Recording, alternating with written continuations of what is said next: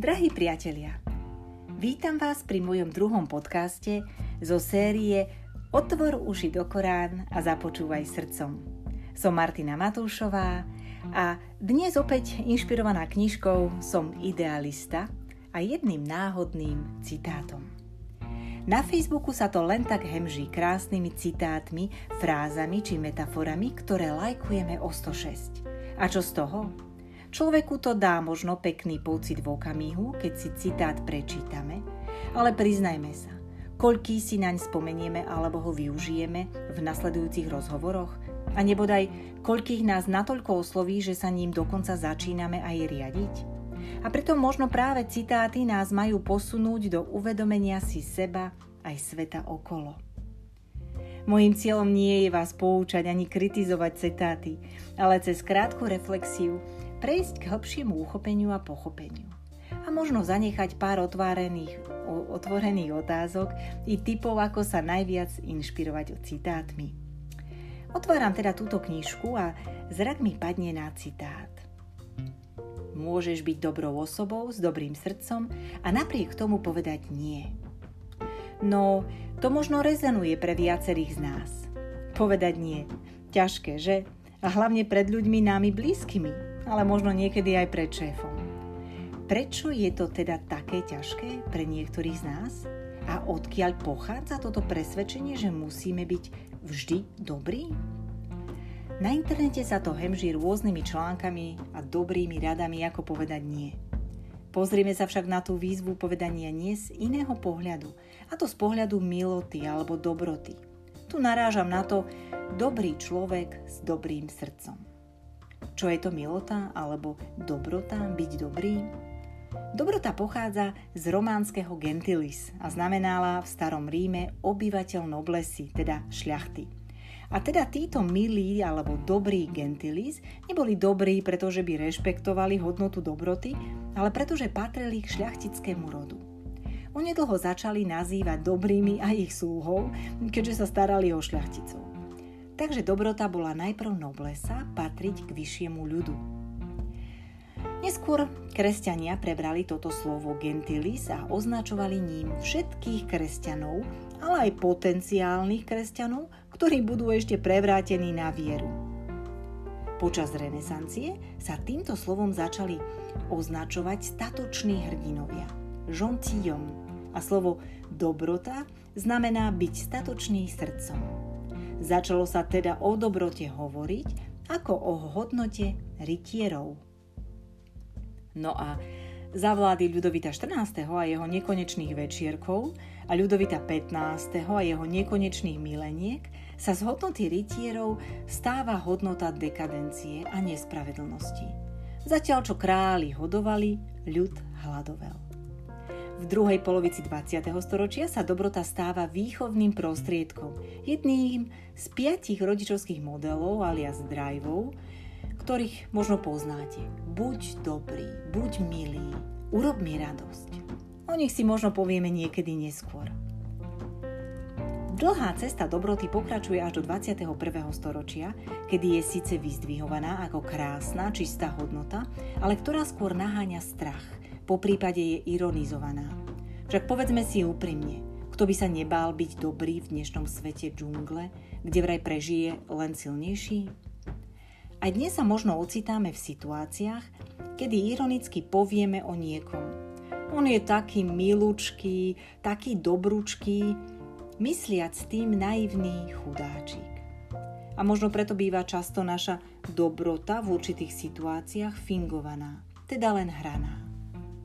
A pritom je dobrota úžasná sila, ktorú získavam tým, že sa oddám druhému, pomôžem, poslúžim. Dobrotu teda dám a oddám sa, teda oddialim sa od seba. Čím viac sa teda oddialim od seba, tým viac sa priblížim k druhému. Čiže prejdem z pozície som pánom sveta do pozície som služobníkom.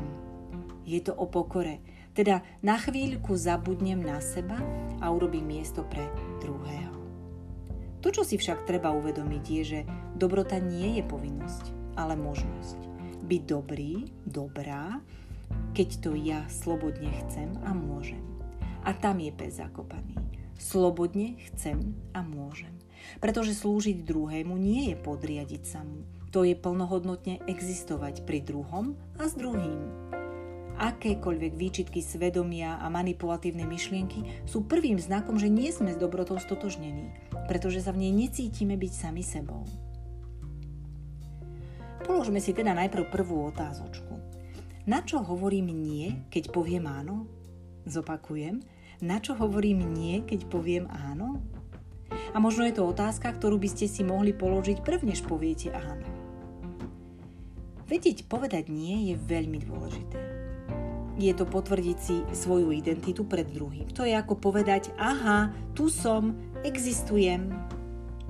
Mnohí rodičia si to bohužiaľ neuvedomujú, keď im ich malé rátolesti vo veku 24 mesiacov, možno 3. roku, zrazu odpovedajú na všetko nie. Dospelý sa cíti byť urazený, nerešpektovaný. A pritom dieťa vôbec ani nepomyslí na to, že by išlo niekoho uraziť, ale že sa presadí ako samostatná rozmýšľajúca jednotka. Je to teda o tzv.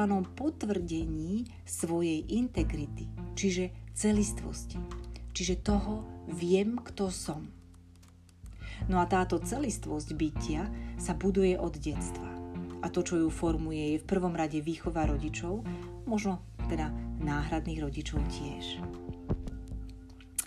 Jedným zo znakov povedania, vedenia povedania nie, je byť zrelý.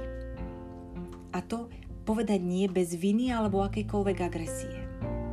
Príliš často sme totiž rozháraní medzi dvomi protichodnými potrebami. Na jednej strane potreba potvrdenia sa, tej svojej autonómie, nezávislosti, ale na druhej strane takisto potreba možno nejakej integrácie do kolektívu, v ktorom sa nachádzame. Byť s druhými. A teda táto odvaha odmietnúť vyžaduje určitú harmóniu medzi tou svojou vlastnou autonómiou, ktorú si chceme zachovať, ale zároveň aj tým nutkaním a tou túžbou byť s druhými. Pre Holmesa, bol to veľký psychoanalytik, e, teoretik vlastne veľkej teórie attachmentu, teda príľubnutia, je schopnosť povedania nie spojená so seba úctou, ktorá je založená na dvoch hlavných základoch. A to prvý je taký pocit seba účinnosti a druhý pocit tých dobrých vzťahov. Pocit, že áno, môžem urobiť niečo pre seba, ale zároveň existovať s tými druhými.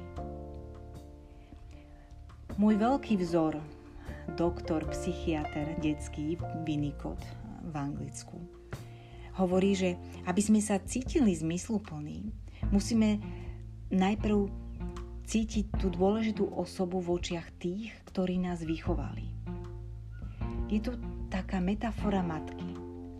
Predtým, ako sa dieťa vidí, vidí sa v očiach svojej matky, ktorá sa na neho pozerá. Takže toto seba potvrdenie tá schopnosť vyjadriť to, čo cítime, to, čo chceme a to, čo aj potrebujeme niekedy odmietnúť, je tiež možnosť presadiť svoje vlastné práva tým najprirodzenejším spôsobom. To znamená, to je schopnosť byť čo najbližšie samému k sebe. Čo je to správne pre mňa? Najprv pre mňa. A práve toto uplatňovanie sa e, znamená tiež riskovať. Že sa možno niekedy postavíte aj proti sebe, že budete možno súdení tými druhými, možno menej milovaní, možno v nejakom strachu. Ale to, čo je najdôležitejšie, je, aby ste v konečnom dôsledku vyjadrili podstatu vlastnej myšlienky, ktorá je vám čo najbližšia. Tak, možno zopakujem ešte posledný citát ktorý sme dneska preberali, môžeš byť dobrou osobou s dobrým srdcom a napriek tomu povedať nie. Ktoré z tých slov by ste možno vy počiarkli? Tak, lúčim sa s vami do skoreného otvorenia uší a započutia srdcom. Ďakujem za vašu pozornosť. Vaša Martina.